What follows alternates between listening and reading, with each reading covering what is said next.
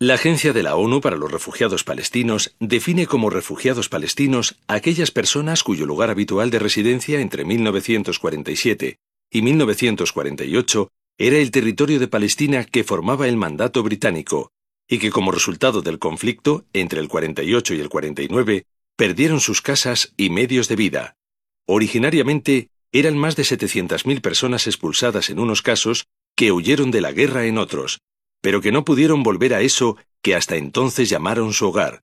Ellos y sus descendientes son ahora en torno a 5 millones de personas, de refugiados, repartidos entre Gaza, Cisjordania, Jordania, Líbano y Siria.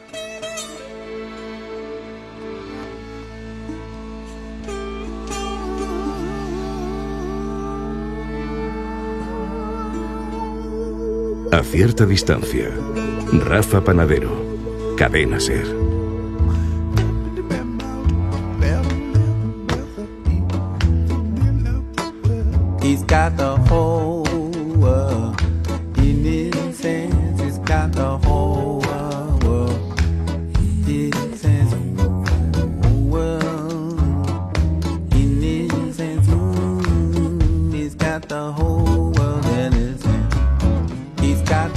Han pasado más de 60 años y ni ellos, ni sus hijos, ni los hijos de sus hijos han podido regresar a su casa, aunque para algunos esa casa sigue estando ahí al lado, a tan solo unos metros o unos kilómetros, o quizá al otro lado de un muro o de una verja.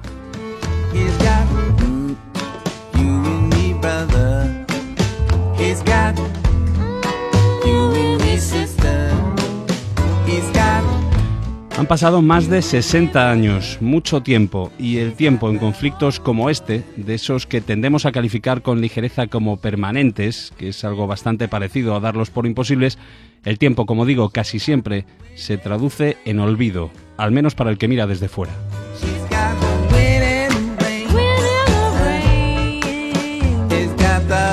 Pero también hay quien está dentro y no olvida. Hay quien lleva 60 años viviendo ese conflicto, escuchando toda una vida a su padre o a su abuelo hablar de cómo era su tierra, de cómo era su Palestina, y no olvida. Hay quien pese a todo sigue esperando el momento de poder regresar, de poder volver a casa.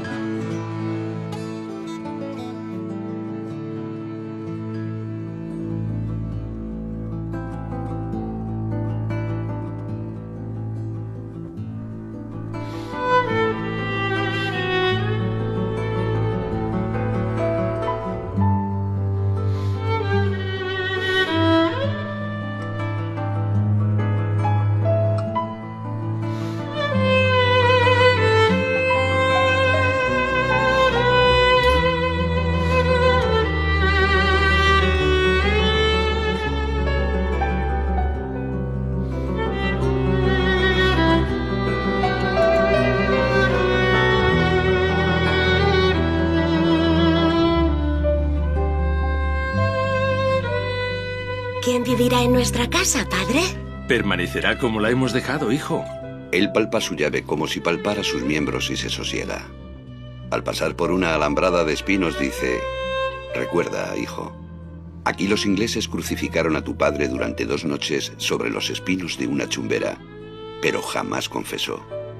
Tú crecerás y contarás a quien herede sus fusiles el camino de sangre derramada sobre el hierro. ¿Por qué has dejado el caballo solo? Para que haga compañía a la casa, hijo. Las casas mueren cuando se marchan sus habitantes.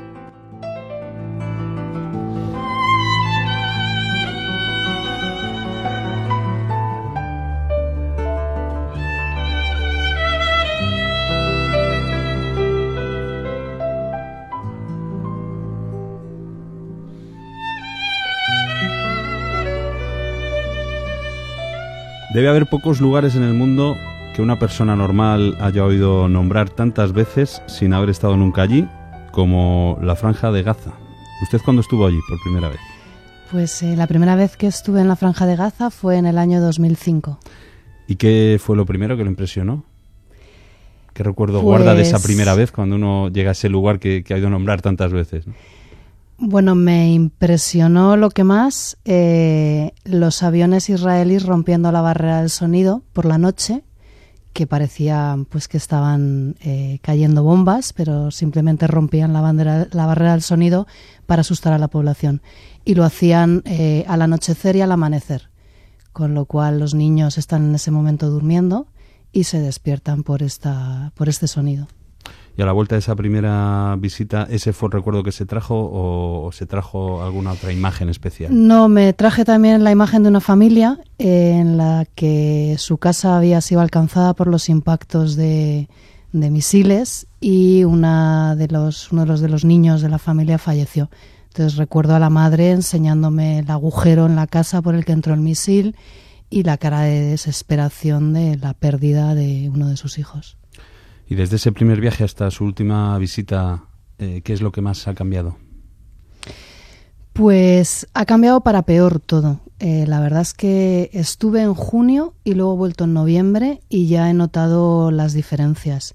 Hay muchísima más miseria, muchas eh, casas eh, construidas con, pues, eh, con hojalata o con restos reciclados a lo largo de la carretera, más basuras porque no se puede recoger las basuras, no, no se hace nada con ellas. Eh, me impresionó mucho, por ejemplo, eh, la situación que está el vertido de aguas residuales en Gaza. Eh, está contaminando toda la zona y sobre todo el mar Mediterráneo, que es a donde sale todo va a parar todo este agua. Y me impresionó muchísimo las condiciones higiénicas en las que se encuentra Gaza en la actualidad. Estamos hablando con Raquel Martí, directora del Comité Español de la Agencia de la ONU para los Refugiados Palestinos. Cuando se habla de ONU, refugiados, mucha gente lo primero que se le viene a la cabeza es pues es una situación de emergencia ante una catástrofe o una guerra, eh, ese concepto de ayuda de emergencia. En su caso, en el caso de Palestina, esta imagen no encaja, ¿no? Porque estamos hablando de un problema que ha cumplido ya 60 años. ¿Qué tiene de especial esta agencia para los palestinos? Bueno, pues que como dice, llevamos 60 años prestando servicios a la población refugiada de Palestina. Esta población tiene el triste récord de permanecer durante más tiempo con este estatus de refugiado desde el año 48 y lo que ha tenido que hacer la agencia es ir adaptándose a las necesidades de la población. En ese sentido, eh, la agencia presta educación a medio millón de niños refugiados de Palestina. Tenemos aproximadamente 700 escuelas, llevamos todo el tema de salud, los servicios sociales, pero también nos hacemos cargo eh, de las infraestructuras, eh, del, abastecimiento de agua potable y la recogida de basuras en 58 campamentos, que es donde se encuentran la mayor parte de estos refugiados. Pero lamentablemente no hemos dejado nunca de hacer ni ayuda humanitaria ni emergencias, dado que el contexto en el que nos encontramos Oriente Medio, siempre cada año, cada dos años, eh, se produce lamentablemente una emergencia y en las condiciones en las que se viven, por ejemplo en Gaza y en Cisjordania, hace que la ayuda humanitaria eh, sea necesaria cada año. Son prácticamente un gobierno, por el escenario que está describiendo, un gobierno para toda esta población. Somos prácticamente un gobierno en el sentido que eh, somos los que nos encargamos de todos los servicios sociales de esta población. Al margen de estos servicios sociales, de esa atención médica, salud, educación que ha destacado, hay también otra, otra línea de proyectos eh, más orientados a dar a conocer eh, pues la situación real, la vida, el día a día de estos refugiados palestinos. El más reciente lo han hecho a través de la mirada de un fotógrafo, compañero además de esta casa. Eh, hablamos de Gervasio Sánchez.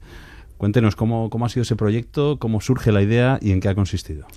Bueno, la verdad es que teníamos muchísima admiración en nuestra organización por el trabajo que hace Gervasio Sánchez y nos pusimos en contacto con él no pensando que nos fuera a contestar y sorprendentemente en unos minutos eh, recibimos su contestación diciendo que sí, diciendo que sí a ciegas porque no nos habíamos conocido, no habíamos hablado exactamente de qué queríamos, pero enseguida dijimos Palestina y dijo que sí. Eh, nos ha ayudado en este proyecto, ha sido financiado por el Ayuntamiento de Zaragoza y bueno, pues eh, después ya quedamos, nos conocimos, hablamos y lo que, claro, teniendo en cuenta la forma de trabajar de Gervasio, que es a largo plazo, y lo que hace es contar las historias de la gente en países en conflicto, pues él lo que nos dijo es eh, que quería fotografiar historias que no fueran las típicas historias de Palestina, de sufrimiento, de conflicto, sino historias en positivo. Y bueno, pues dándole unas vueltas, estuvimos buscando estas historias en positivo y lo que acordamos finalmente fue buscar gente excepcional entre los refugiados de Palestina, pero excepcionales no porque no porque sea difícil encontrar una persona que destaque, sino porque viven en unas condiciones tan dramáticas y tan complejas, por ejemplo en Gaza, en el que prácticamente no hay electricidad, que de repente encontrar una persona que destaca y destaca mucho es casi un milagro. Con lo cual eh, estuvimos buscando a estos protagonistas y finalmente Gervasio ha estado un mes en Gaza, en Cisjordania, pero también en Jordania, porque también quisimos incluir a los refugiados palestinos que llegan de la guerra de Siria.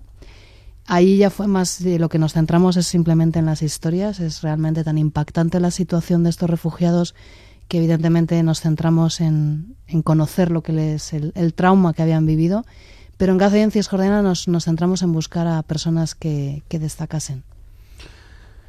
Estamos hablando, como bien decía, de un conflicto que dura ya más de 60 años.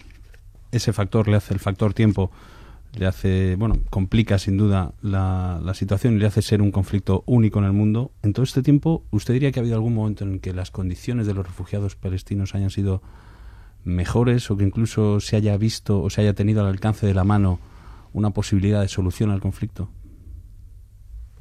Bueno, mm, yo creo que sí, que ha habido situaciones mejores. De hecho, eh, un testimonio de un refugiado de Palestina de Siria hace poco dijo, al menos en el 48 recibimos ayuda. A mí esta frase me dejó muy, muy impactada.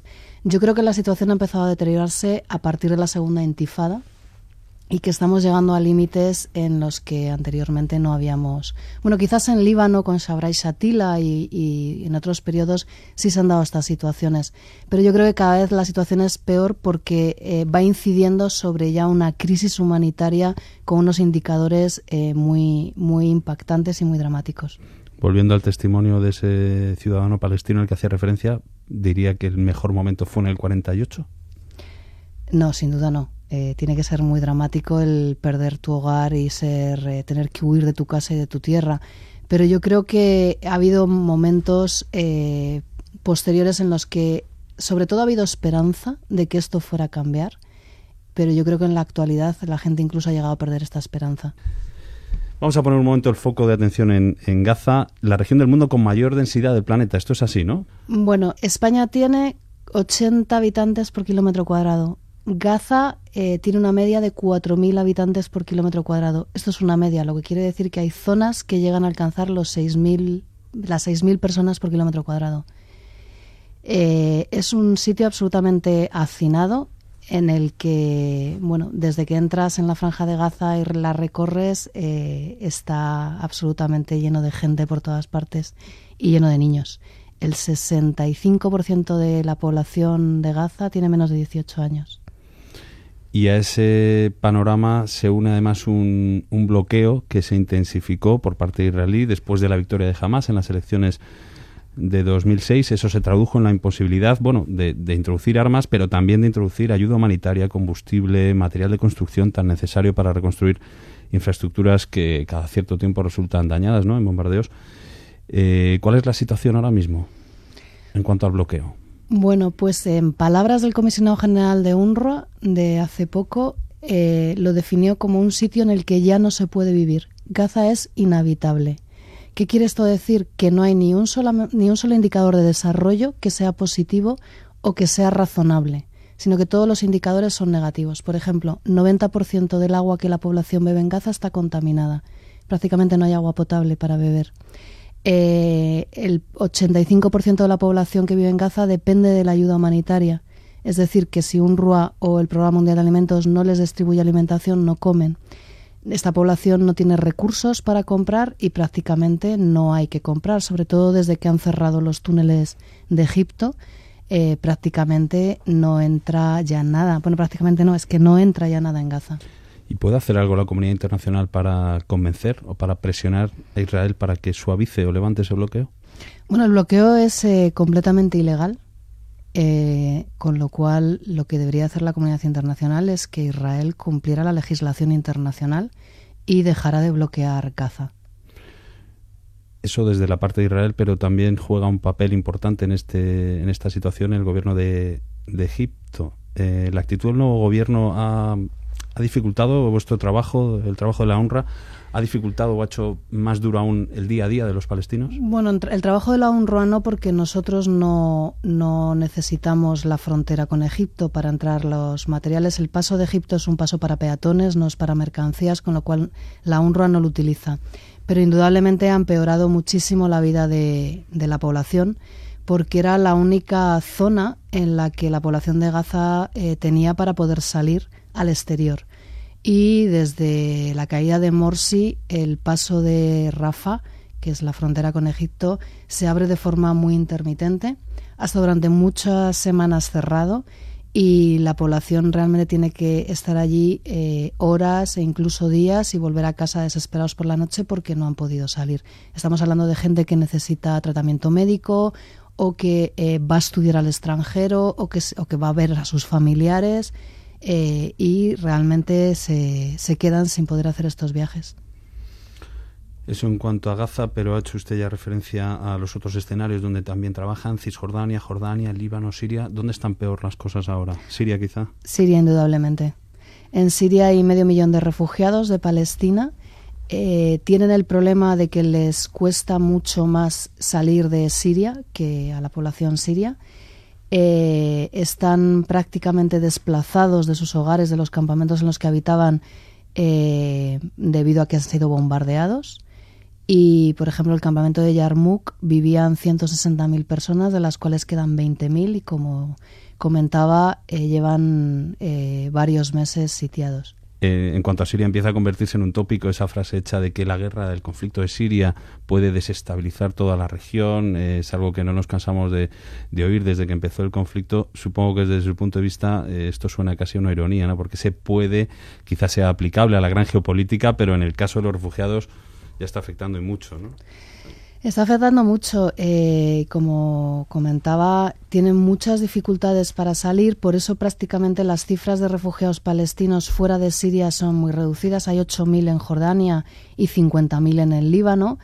Eh, pero evidentemente está en general la guerra de Siria está desestabilizando porque por ejemplo en Jordania los servicios sociales del gobierno jordano están colapsados con la llegada de los refugiados esto está haciendo que los refugiados de Palestina que vivían en Jordania con anterioridad dos millones de personas pues eh, tengan, estén ya sufriendo los problemas de que estos servicios estén no den abasto para asistir a la población en el Líbano, por ejemplo, las condiciones de los refugiados son muy dramáticas, los palestinos, porque viven en campamentos también de una forma eh, totalmente hacinados y sin muchas posibilidades económicas y el recibir más población, estos 50.000, pues también está haciendo que los servicios de la UNRWA colapsen. Tradicionalmente nuestro país, España, ha sido muy solidario con la causa palestina, ¿no? Se suele decir que aquí hay mucha sensibilidad con este problema, pero bueno, van pasando los años y quizá ese sentimiento, esa solidaridad se va agotando. ¿Es, ¿Usted comparte esta sensación? Bueno, yo creo que la gente se va cansando de los conflictos, ¿no? Ese, cuando algo se hace tan sumamente cotidiano como el conflicto palestino-israelí, la gente termina pues eh, invisibilizándolo. Pero sí que es cierto que cuando vuelve a salir en los medios de comunicación, porque por ejemplo Israel ha atacado Gaza o por ejemplo eh, porque hay inundaciones en, Gaza o estas olas de frío que, han, que ha habido en el invierno, eh, evidentemente la gente responde. O sea que la sociedad española sigue respondiendo. La sociedad española en general responde siempre a las catástrofes humanitarias y en el caso de Palestina afortunadamente sigue respondiendo. ¿Y el gobierno español sigue respondiendo? Porque los recortes en cooperación están siendo brutales. ¿Ustedes están satisfechos con lo que reciben ahora del gobierno? Bueno, la, ayuda humanitaria eh, y la cooperación española se ha reducido en porcentajes elevadísimos eh, evidentemente esto ha repercutido en lo que el gobierno ha estado destinando los últimos años en la UNRWA, pero también es cierto que eh, nosotros recibimos financiación de distintas comunidades autónomas y a pesar de la crisis tengo que decir que han, que han hecho grandes esfuerzos para seguir apoyando a los refugiados de Palestina. ¿Pero se puede hacer más? Se debería de hacer más. Raquel Martí, directora del Comité Español de la Agencia de la ONU para los Refugiados Palestinos, muchas gracias por Gracias a vosotros. A cierta distancia en la cadena Ser.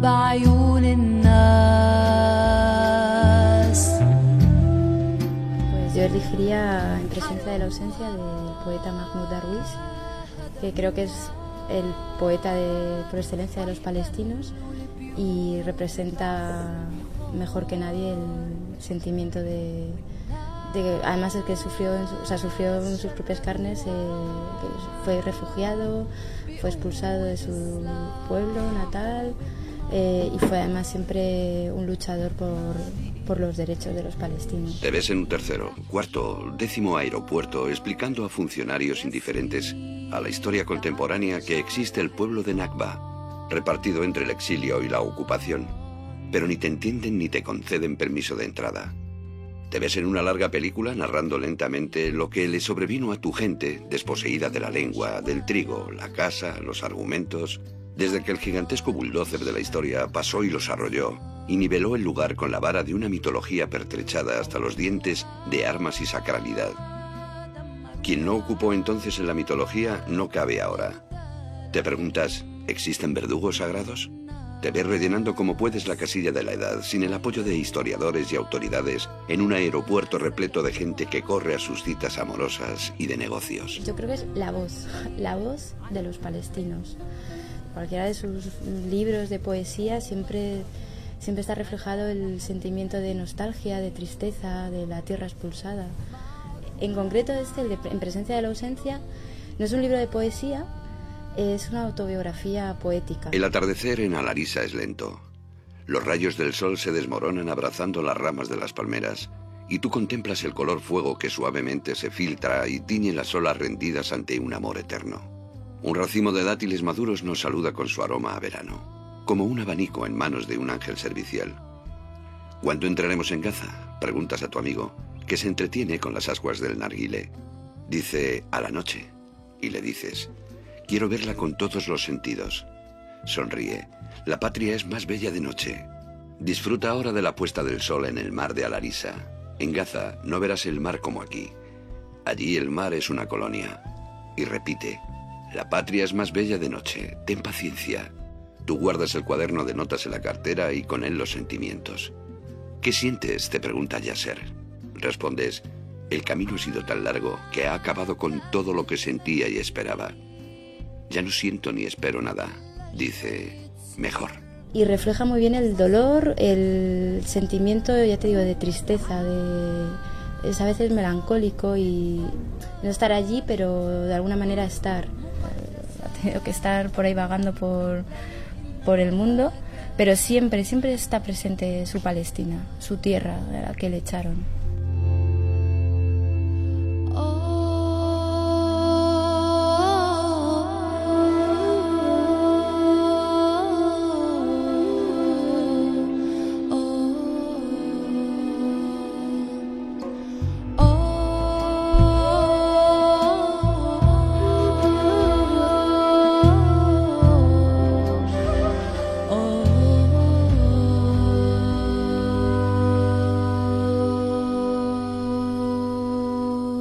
Pues esta es la recomendación literaria de hoy, en presencia de la ausencia, biografía poética de Mahmoud Darwish, refugiado palestino, alguien que vivió en primera persona el éxodo de este pueblo, alguien que fue testigo directo, como también lo fue el protagonista de esta otra historia. Tengo guardado con mi, en, mi álbum, digamos, una foto de aquellos tiempos. Era mi padre con mi hermano mayor, con su Benjamín. Y se ve así, que la casa es parecísima a la que tenía en mente. El sentimiento que me apoderó de mí al ver aquella construcción, que es posiblemente mi casa. En la clínica de un buen amigo, otro refugiado palestino, en San Sebastián de los Reyes, cerca de Madrid, reproducimos con Ahmad Sobah un pequeño rincón de su memoria infantil.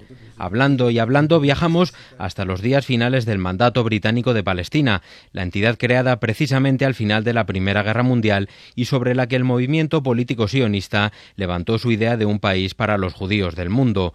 La huida sin retorno de Ahmad fue una de las 700.000 consecuencias de aquel proyecto nacionalista. Según me han contado, porque era tan pequeño para eh, acordar de fechas, pero el 15 de mayo nos vimos obligados, digamos, a dejar nuestra casa y nuestra aldea, hermano y hermana, hacia la frontera del Líbano y de allí me acuerdo que nos pusimos en un autobús hacia Damasco. ¿Tú has podido volver a la ciudad de Safad? Muchísimos años después, muchísimos años después, movido desde luego por esta nostalgia de ver aquel aldea, aquella tierra donde nací. Y más razón para hacer conocer a mi familia, propia familia, digamos, de aquella tierra. Tú sales de, de, de Safad en un pick-up de los, como un jeep militar, ¿no?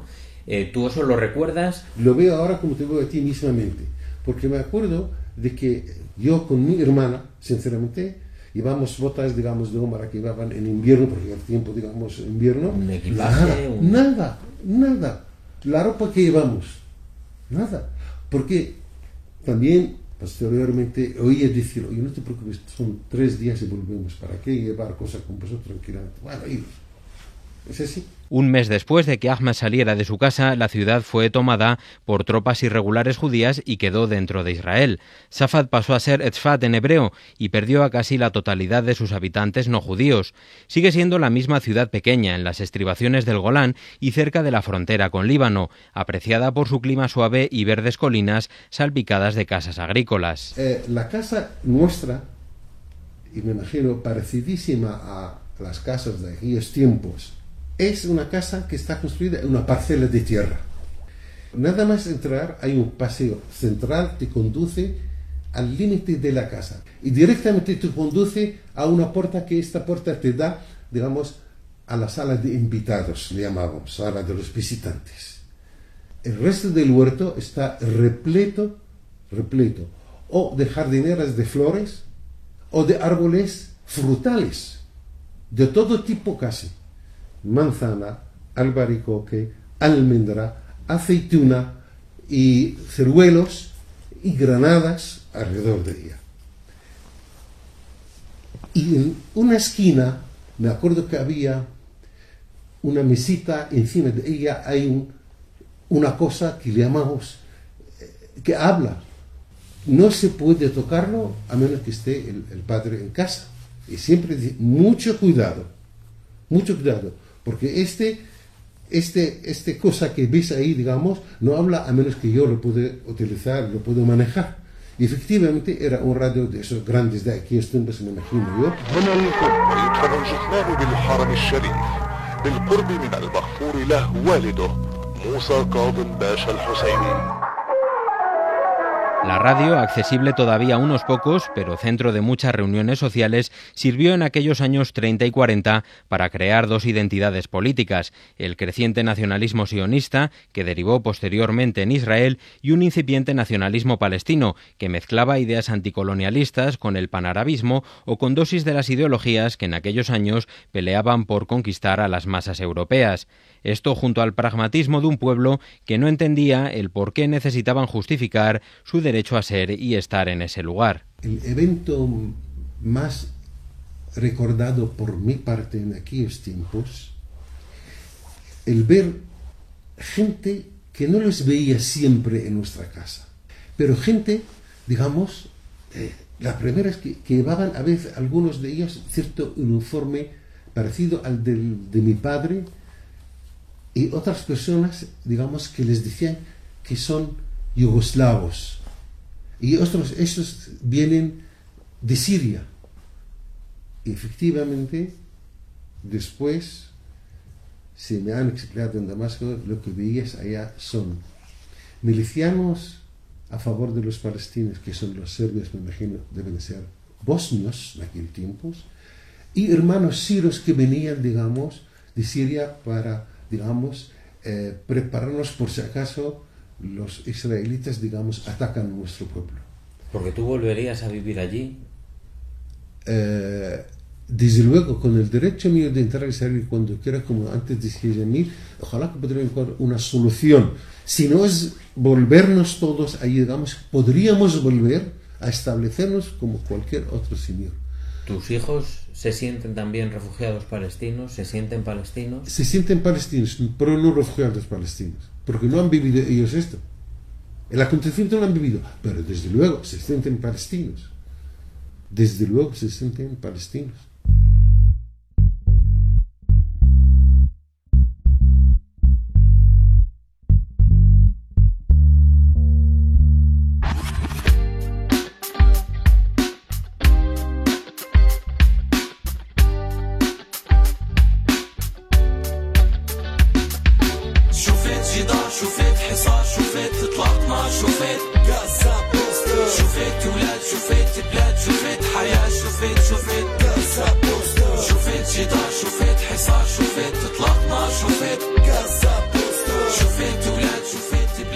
Gervasio, ¿cómo estás? Hola, muy bien, aquí. Gervasio Sánchez, periodista y fotógrafo independiente, ha colaborado sobre todo con el Heraldo de Aragón, pero también con La Vanguardia, con la revista Tiempo y también con esta casa, con la cadena Ser. Siempre o casi siempre ha trabajado sobre conflictos armados y más allá de, de esos, del conflicto en sí, pues sobre las consecuencias a largo plazo de esos conflictos. En esa línea, Germán, de, de consecuencias a largo plazo, lo de Palestina da para mucho, ¿no? El proyecto en el que has participado con la UNRWA del que hablábamos hace un momento, se llama Toda una vida, los derechos humanos y la población refugiada de Palestina, y el nombre ya da una idea, ¿no? Parece que se nos olvida que son ya más de 60 años de sufrimiento para el pueblo palestino. Pues la verdad es que la situación que se vive en Palestina, a la que he regresado de nuevo en noviembre pasado, eh, es tan, tan dura y tan difícil de entender que las décadas van pasando y uno que conoce esa zona desde en septiembre de 1982, que fue mi primer viaje a Israel y Palestina, y que ha visto en estos más de 30 años mmm, cómo ha evolucionado el conflicto, eh, llega a la, triste con, a la triste conclusión de que parece que lo peor todavía no lo has visto, ¿no? Que cada vez que voy, con regreso, me encuentro en una situación absolutamente más dramática. Bueno, y dentro de esa situación dramática nos contaba Raquel Martí que lo que querías encontrar esta vez en este viaje a Gaza eran historias en positivo. ¿Las has encontrado? Sí, bueno, en realidad cuando la UNRWA me, me planteó hacer un trabajo en, en, Palestina, yo pensé, no quiero volver de nuevo a, a tener que, que, que hacer las historias de siempre, ¿no?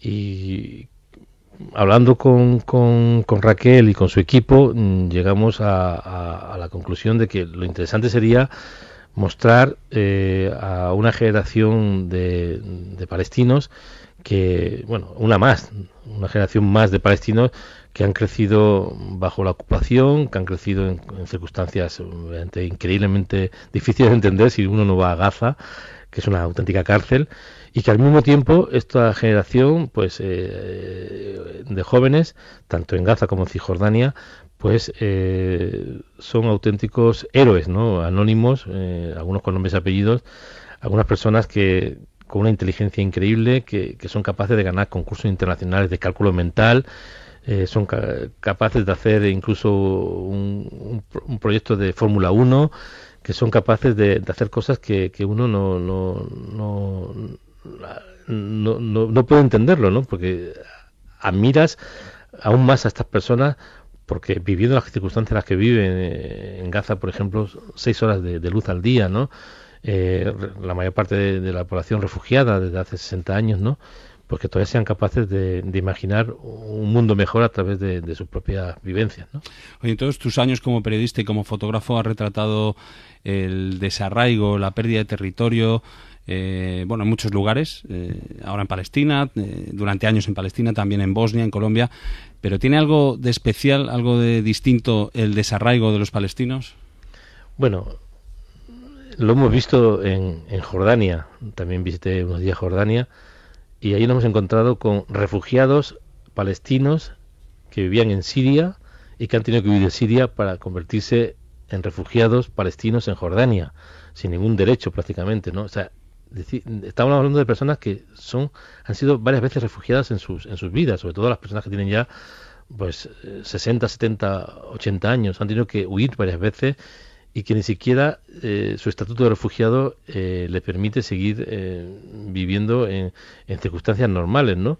Dicen que huir de un país como Siria, que está hoy día atropellada por, pues, por, por la violencia de la historia y que ya veremos cómo, cómo, cómo, cómo acaba, y que tienen que ir al país limítrofe que tampoco les recibe con los brazos abiertos, ¿no? ¿Y cómo retratas la, la desposesión, el desarraigo de, de alguien, de una persona así, de un refugiado que ni siquiera ha pisado ese sitio que al mismo tiempo siente o define como su propia casa? Bueno, pues es, es muy complicado porque cuando tú hablas con un palestino eh, que vive en Jordania o que vive en Gaza como refugiado en Cisjordania, te habla de, de un lugar, eh, las nuevas generaciones que no conocieron, que, que, que conocieron sus padres sus abuelos, cuando hablas con personas ya muy adultas, mm, te, te, se siguen acordando de ese sitio donde nacieron, donde vivieron, donde crecieron y que no pueden volver a ver, eh, que nunca han vuelto a ver. O sea, a mí algo que me impresiona muchísimo es que alguien que nació en Jericó y que vive en Jordania no haya podido regresar jamás a Jericó. Eh, ni siquiera la circunstancia eh, de mejora del conflicto. Yo qué sé, pues eh, a mediados de los 90 parecía que, se iba a solucionar por fin el conflicto eh, eterno de Israel y Palestina y ni siquiera en esa época en la que hubo mayor movimiento de, de, población de un lado para otro, pudieron ir a, esto, a, este lugar a conocer la tierra donde nació o donde creció. Entonces es, es muy difícil porque en realidad son conceptos mmm, que no se pueden tocar con la mano. Como tú eh, haces posible fotografías gente que, que, quiere que tiene en su en su en su cabeza una imagen idílica del lugar donde vivió y que si fuera ahora regresara seguramente no lo reconocería porque o no existe sobre el terreno o realmente el cambio mmm, ha sido tan tan grande que, que no lo reconocería ¿no? Nos acompaña también Miguel Ángel Sánchez, también es fotógrafo, también independiente, también ha estado eh, allí en la franja de Gaza recientemente. ¿Qué tal? ¿Cómo estás? Muy bien. Miguel Ángel es madrileño, pero vive normalmente en el Cairo. Ha retratado ese Egipto de la Revolución en el libro que se llama El alma del mundo. Sus retratos han viajado en diversas exposiciones a París, Bruselas, también aquí a Madrid.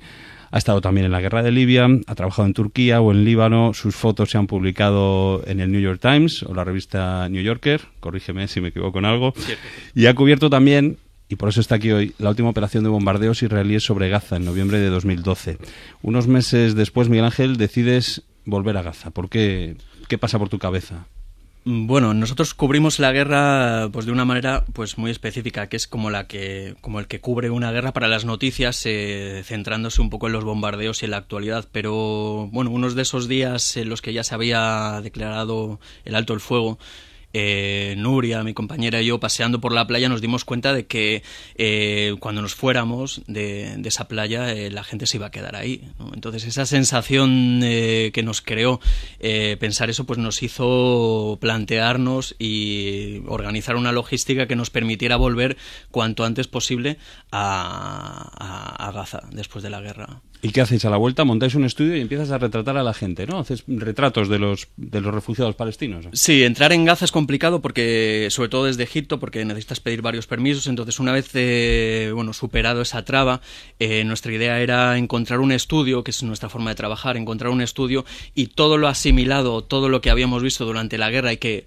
por un motivo o por otro tuvimos que perdernos porque estábamos grabando otro, tipo de cosas o realizando entrevistas, pues centrarnos un poco en esos personajes que se quedaban que se quedaban ahí atrás, para lo cual conseguimos ese estudio, nos costó bastante conseguirlo, pero una vez conseguimos ese estudio buscamos a los personajes con los que habíamos hablado y eh, tirando un poco del hilo pues eh, y llamando a las puertas, eh, lo sorprendente es eso que llamas a, cada, a una puerta y te sale una historia, pues fuimos construyendo una historia de pues bueno de lo que es Gaza después de después de después de la guerra. Y entre todos esos personajes, entre todas esas historias que fuisteis encontrando, ¿Te quedas con alguna que simbolice lo que es ser un refugiado? ¿Hay alguna que te haya marcado más? Bueno, a ver, yo, eh, hablando de refugiados, yo de primeras me gustaría puntualizar que del millón y medio de personas que hay en Gaza, eh, dos tercios son refugiados, pero hay una sensación, eh, tanto en niños como en ancianos, que es la de sentirse refugiado, ya sean de Gaza gazatís o sean de otro pueblo.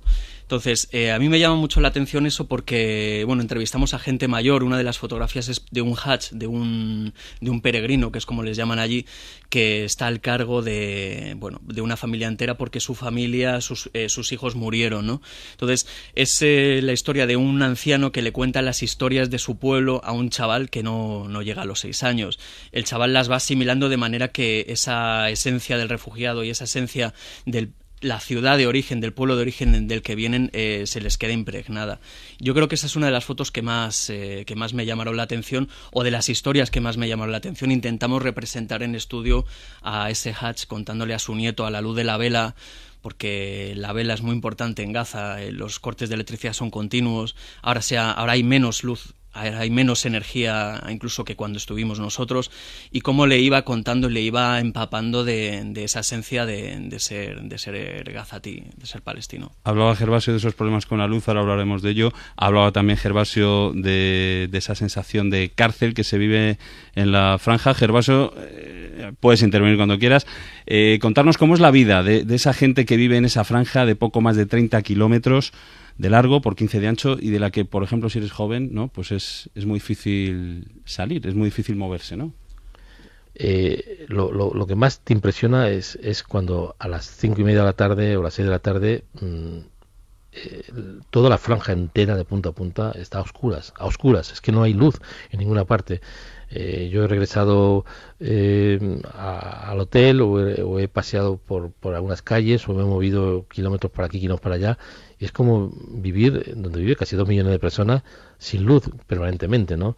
Miguel Ángel, esa sensación de jaula se tiene, ¿no? La tienes tú y la tienen allí. Sí, sí, se manifiesta y de hecho se, se palpa rápidamente. Es algo que, que, notas mucho y añadido a esos cortes de luz que, que bien decía Gervasio, a mí una de las cosas que más me impresionaron fueron... Eh, esas bombas de sonido que suenan continuamente. No sé si cuando estuviste tú, Gervasio, la última vez, pero, pero bueno, que van minando lentamente, van talando y van dando un poco en el tobillo a, a, la población y de manera que al final, pues lo que estás creando es una, es una población de gente joven, pero que que bueno que va arrastrando muchas eh, trabas y muchos problemas eh, de todo tipo, incluidos los mentales. Ya no se trata solo de, de la destrucción física de, de, la ciudad de Gaza y de, o de la franja en general, pero se trata sobre todo de los miles de casos de niños que se despiertan por la noche, de madres preocupadas y todo eso eh, crea histeria, crea gente depresiva y eso se nota muchísimo, se nota muchísimo en las calles, notas una hiperactividad por parte de la gente, notas un pozo maravilloso de, de los palestinos que luchan por todo eso, pero sin embargo notas que eso está haciendo efecto, ¿no? que, de, que de una forma u otra pues eh, Israel está, está atacando en todos los aspectos al pueblo al pueblo gazatí. Pero sí que es verdad que, que, que los sueños se han acabado, o sea, es que ya no te encuentras a casi nadie que te diga esto va a mejorar. O sea, lo más impresionante es que la mayor parte de la población palestina ha dejado de creer en un futuro mejor, ¿no? Oye, han dejado de creer en, un futuro mejor, Gerba, y, y, qué pasa, por ejemplo, qué siente un refugiado? Vosotros, Miguel Ángel, te lo pregunto a ti también. Eh, cuando, bueno, por ejemplo, como pasa en la propia franja de Gaza o en el sur del Líbano, pues ven desde una verja ese sitio en el que están sus raíces, donde pasaron su infancia o donde, bueno, donde han, escuchan esas historias que, como nos decías Miguel Ángel, les cuentan sus mayores, ¿no? Desde pequeños. Lo ven desde un campo de refugiados y ven un sitio al que no se les permite ir. ¿Qué sienten? ¿Qué, otras, qué os transmiten cuando ven eso? Mm, a mí la sensación que siempre me ha dado, pese a pese a toda esta situación, es que el, palestino, el gazatí en, el caso nuestro, que es el que hemos visitado, es eh, muy resistente.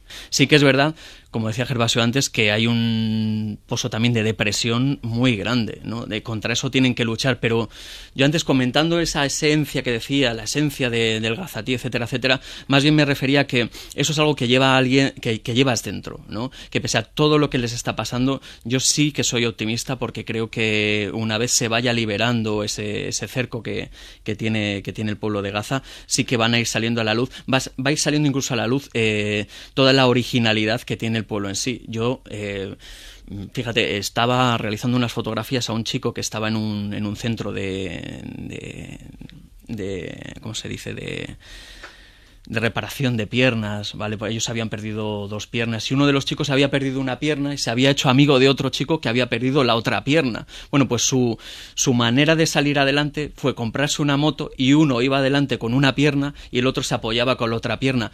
Eso es una tontería, pero en realidad es un síntoma inequívoco de que ellos, eh, con lo poco que tienen, eh, van a seguir construyendo eh, lo que hay a su alrededor y van a seguir construyendo su país.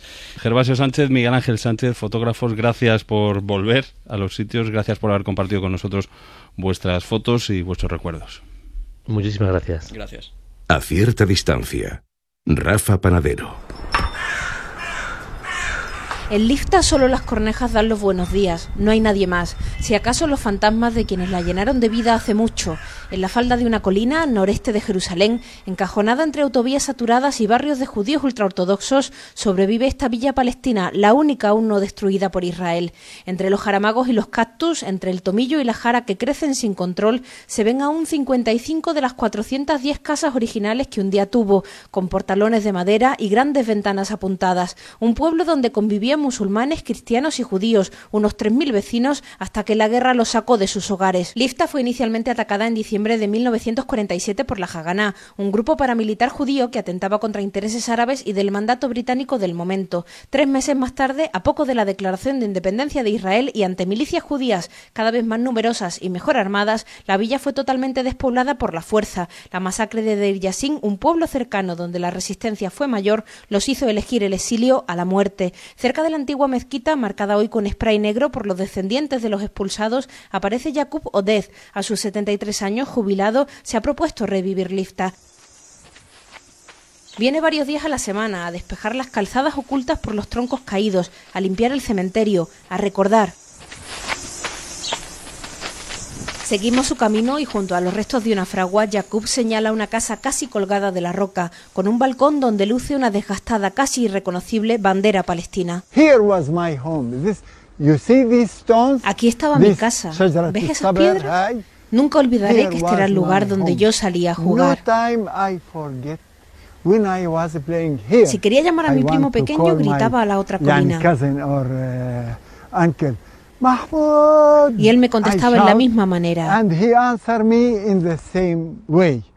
Jacob, yalla al-ain. Jacob no tenía ni ocho años cuando lo obligaron a dejar su pueblo. Ahora vive en Abu Ghosh, muy cerca, una localidad integrada en Israel con amplia población árabe. Su familia tuvo que cambiar de vida por completo. De tener tierras en este valle próspero con fuentes naturales que garantizaban cosecha todo el año, pasaron a ser empleados por cuenta ajena en lo que saliera. Al menos dice no tuvieron que escapar a Jordania o a Líbano como algunos de sus vecinos. Hoy se calcula que hay 20.000 descendientes de Lifta fuera de su villa. Los lazos de familia y amistad quedaron en el aire.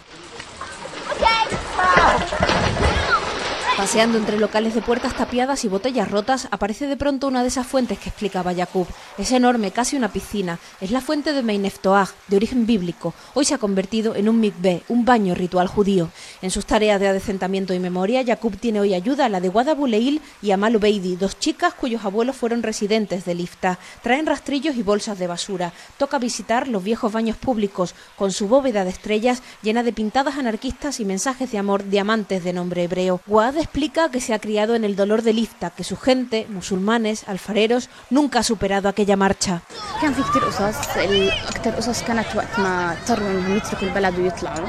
He escuchado muchas veces a mi familia hablar de Lifta, de cómo se vieron desplazados desde la villa, forzados a dejar sus casas en mitad de la noche. Fue muy duro, lucharon como pudieron, algunos murieron por su tierra, dejaron el pueblo con la promesa de que podrían volver, que estarían fuera un día o dos por seguridad, pero todavía no lo han hecho. Mis abuelos recuerdan las casas de los vecinos, la mezquita, la prensa de aceite, el cementerio, todo. Los más jóvenes hacemos lo posible por seguir conectados con la tierra, venimos a garantizar que todo sigue su sitio y a cuidar lo que queda.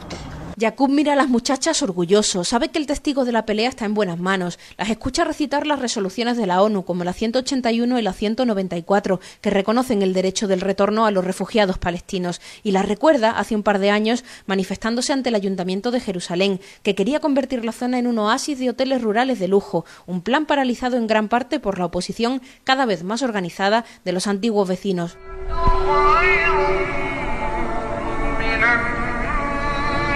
En Seyjarrá, un barrio al este de Jerusalén, las llamadas a la oración de tres mezquitas diferentes se entrelazan sobre el patio de la señora Kurt, viuda, madre de seis hijos y nacida en Lifta. Innabil, a sus 85 años, explica que fueron primero a Haifa, donde su cuñado tenía negocios en el puerto, pero también de allí fueron expulsados. Fuimos a Amán, a Jericó y finalmente aquí a Jerusalén Este, dice. Su casa se levanta hoy en un terreno cedido por la ONU antes de 1967. Después de esta vida de traslados y persecución, ni siquiera ahora puede descansar con un grupo de judíos radicales que acaban de tomar la casa anexa a la suya.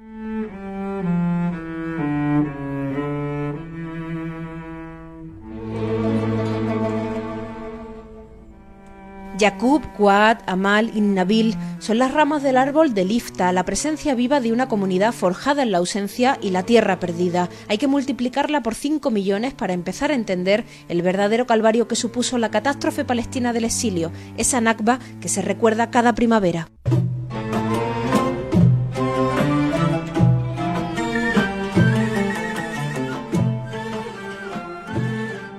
El 11 de diciembre de 1948, la Asamblea General de Naciones Unidas aprobó la resolución 194.3 que consagra el derecho al retorno.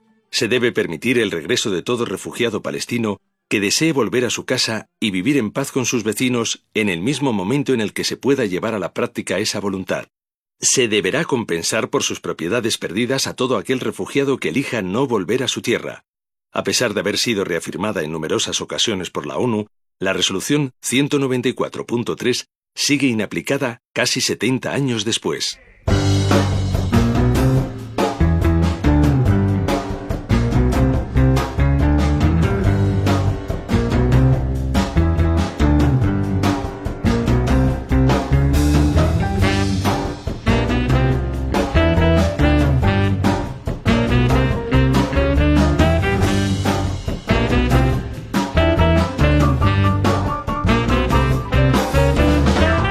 Pues hasta aquí el programa de hoy. El último reportaje que escuchábamos sobre el pueblo de Lifta o sobre lo que queda de ese pueblo y sobre cómo sus antiguos vecinos aún lo siguen visitando y cuidando, nos lo mandó nuestra corresponsal en Oriente Próximo, Carmen Rengel.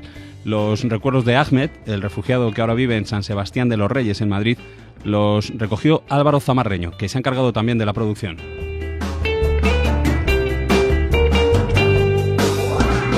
Los fragmentos literarios y los poemas que hemos escuchado son del libro En presencia de la ausencia de Mahmoud Darwish, una recomendación que nos dejó Beatriz Martín Ballesteros de la librería Balquís en la Casa Árabe de Madrid. Muchas gracias, Beatriz.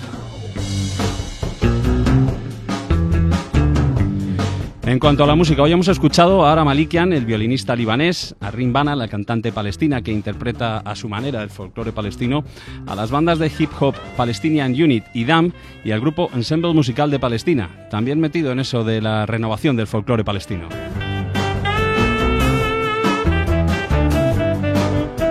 Y en todo esto, por supuesto, también ha tenido algo que ver en la parte técnica en el estudio Teo Rodríguez. Gracias también. Hasta aquí este a cierta distancia dedicado a los refugiados palestinos. Ha sido un placer. Hasta la próxima.